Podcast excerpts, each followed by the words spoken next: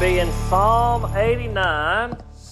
We're continuing on where we left off. We've been in Psalm 89 the last few weeks. It's kind of a long psalm, so it's taken us a little bit of time to get through it. We're going to cover a big portion tonight, though, Lord willing. We're going to cover verses 19 through 37, and then, Lord willing, we'll finish it next week. But tonight we'll be in Psalm 89, verse 19. We saw at the beginning of the psalm in the superscription that this was written by Ethan the Ezrahite, And the psalm, really, for the most part, is really focused on the Davidic covenant. We've talked about that some as we've gone through it, and we're going to talk about it some more tonight because that's what that's what Ethan spends the bulk of the time writing about here in this psalm. So let's pray and we'll get started. Father God, we come to you. We thank you for your good word, and I pray, dear Lord, that we would get something from this, that as we as we learn about your promises and your King David and a better king that was to come from David, dear Lord, I pray that you would help us to rejoice in that king tonight, in Jesus Christ. I pray that your Holy Spirit would help our hearts to be focused on you, dear Lord, that you'd let us hear what we need to hear. I pray that you take away any worries or fears or whatever we may have brought in from the world, that we'd kind of free our mind of that, dear Lord. And in these few minutes, you'd hide me behind the cross, and that your word would speak through me and to each one of us. And I ask it in Jesus' name. Amen. Psalm 89, verse 19. You spoke in a vision to your loyal ones and said, I have granted help to a warrior. I have exalted one chosen from the people. I have found David, my servant. I have anointed him with my sacred oil. My hand will always be with him, and my arm will strengthen him. The enemy will not afflict him. No wicked man will oppress him. I will crush his foes before him and strike those who hate him. My faithfulness and love will be with him, and through my name his horn will be exalted. Now, this is certainly referencing back in 2 Samuel chapter 7 when God made the covenant with David that he was going to make David as king. Now, David was already as, as, uh, the king at this time, but as king, God was going to make David's kingship last forever. That is, through David's descendants, there was ultimately going to come a king who was going to rule forever. And that king would be Jesus. David was from the tribe of Judah.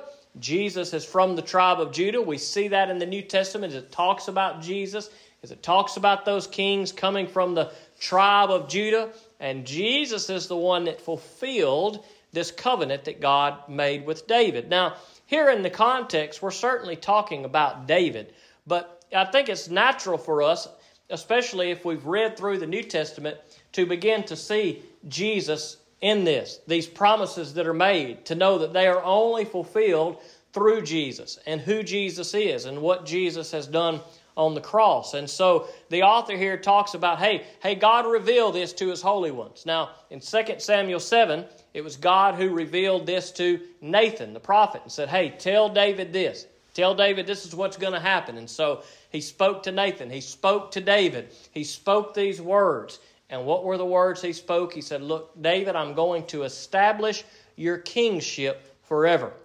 I'm going to bless you. I'm going to be with you. I'm going to watch over you. Now, that's not to say that nothing bad was ever going to happen to David, because David did sin greatly.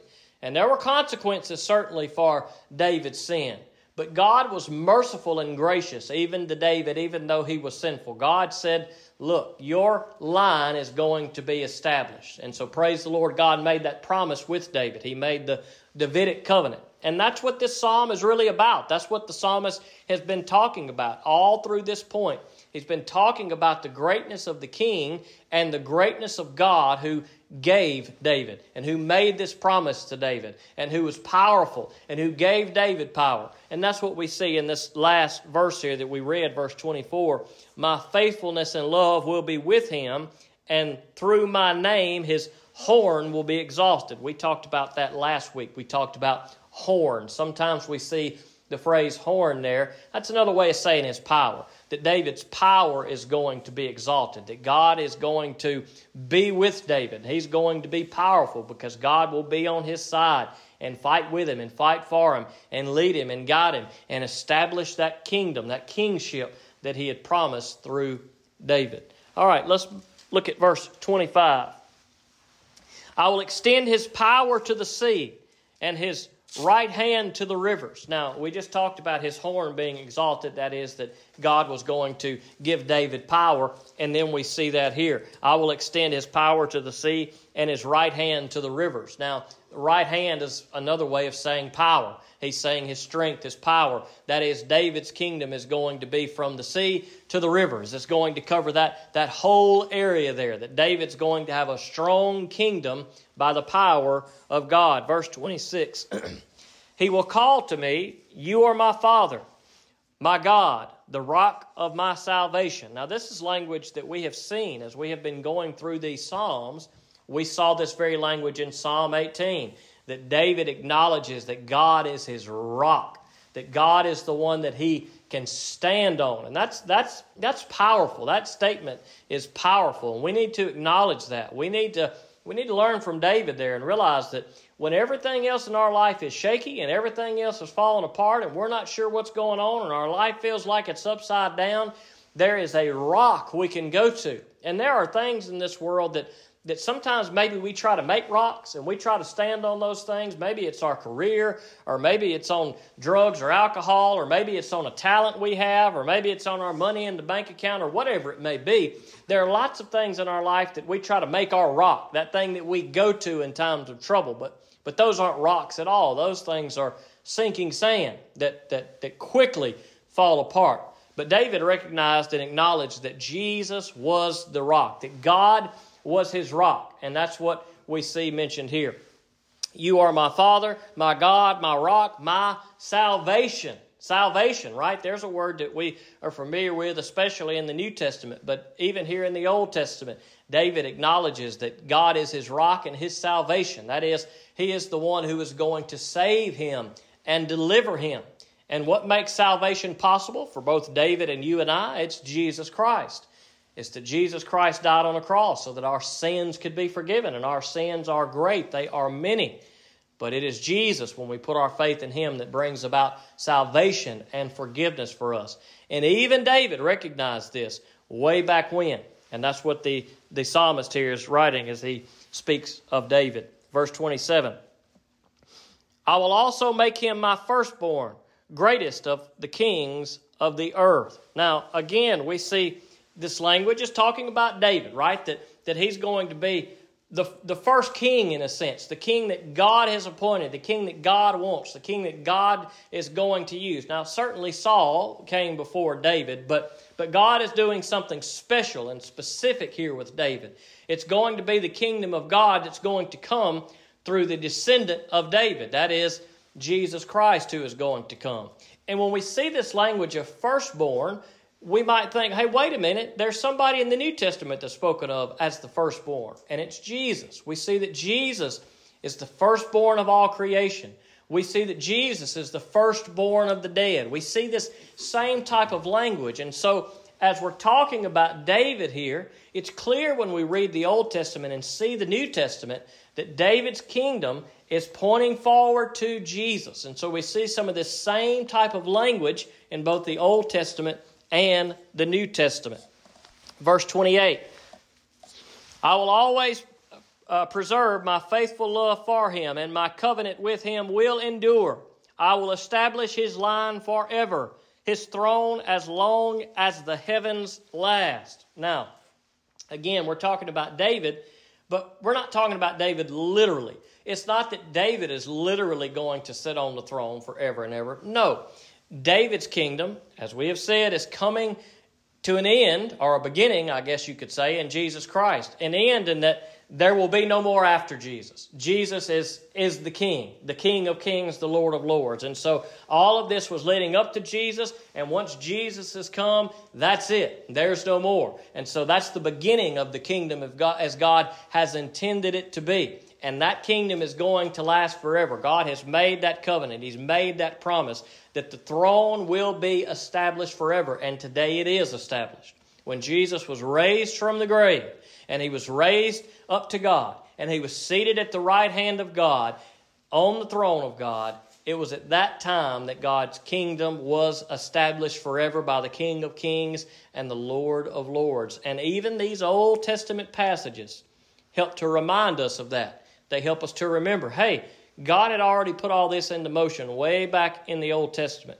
And what is Ethan doing here? He's praising God for it. He's praising God for his promises. Now, Ethan hasn't seen those promises fulfilled as you and I have. We've seen the rest of the book. We've seen the story. We've seen the fulfillment. Ethan hadn't even seen what we've seen, but yet he still acknowledged the greatness of God in those promises and the establishing of David's kingdom forever, ultimately through Jesus Christ.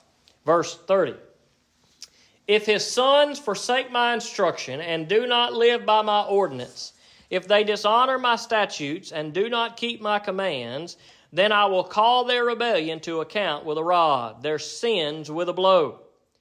But I will not withdraw my faithful love from him or betray my faithfulness. I will not violate my covenant or change what my lips have said. Now, this is good news. It's good news that, that God didn't say, All right, I'm going to establish this through David, but if his descendants mess up somewhere along the way, then I'm going to cut the whole thing off. Now, we, we see these, this kind of language when God brought the people into the land. He said, Hey, if you do right, if you seek me, if you follow me, if you're obedient to me, then I'm going to bless you. But if you don't, if you abandon me, then I'm going to curse you and I'm going to take you out of the land. That's what God said. There were, there were certainly some conditions that God gave when He brought the people into the land. He didn't say you're just going to, you're just going to stay here no matter what. He said, Nope, if you're obedient to me, you're going to stay here. But if you're disobedient, you're going to be gone. But we see some different language here that even though he had made this promise with David, that even if there were some that came after David who were disobedient and sinful, that God was still going to keep his promise. And that's good because there were some kings that came after David, and even we could include David himself, that didn't always do good, that weren't always obedient to God. And praise the Lord that even though there were some bad kings, there were some good kings. And ultimately came the greatest king in Jesus Christ. But God says here, look, I made this promise to David, and even if he has sons who have sons who have sons, and they are disobedient, I'm going to hold true because ultimately, through the bloodline of David, is going to come the Messiah, the King, Jesus. Let's continue on, verse 35. Once and for all, I have sworn an oath by my holiness. I will not lie to David. His offspring will continue forever. His throne like the sun before me, like the moon established forever, a faithful witness in the sky, Selah. So, here in this first part of the psalm that we've looked at up through these first 37 verses, we see this continual praise from the writer about the goodness of God, about the strength of God, the power of God, the faithfulness of God, that God made these promises and He's going to stand by these promises, and He's praising God for who He is. He's praising God that He's established a kingdom. Now, we should praise God tonight because He's established that kingdom through Jesus Christ. As good as the Davidic kingdom was, when David reigned and all that David did, there was some bad there, but David was a man after God's own heart. And for all the good that David did, and for all the ways that God blessed David and began to build that kingdom through David, we see a better kingdom that is built today through Jesus Christ. Everything always is pointing us to Jesus Christ. We see lots of covenants and lots of promises and lots of things in the Old Testament, but they're pointing us to a fulfillment in Jesus Christ. And so when Jesus died on the cross and was resurrected, he has fulfilled those things that God has promised. All the promises of God are yes and amen through Jesus. I think I quoted that same passage Sunday. And so this is just one example of the goodness of God, of the promises of God. And if Ethan has reason to rejoice, as we've seen over these last few weeks, as we've kind of been looking at it as he breaks down this Davidic covenant, if Ethan has reason to rejoice without even seeing the Messiah, then how much more reason do we have to rejoice tonight in Jesus Christ. Let's pray. Father God, we come to you. We thank you for these good words. And God, I know in some ways this is this is kind of a repeat a little bit of what we've talked about, but but it's good for us, dear Lord. I hope we would praise you in such a way that we would praise your promises. And God, not necessarily the promises of the past, but what they led to in Jesus Christ, dear Lord.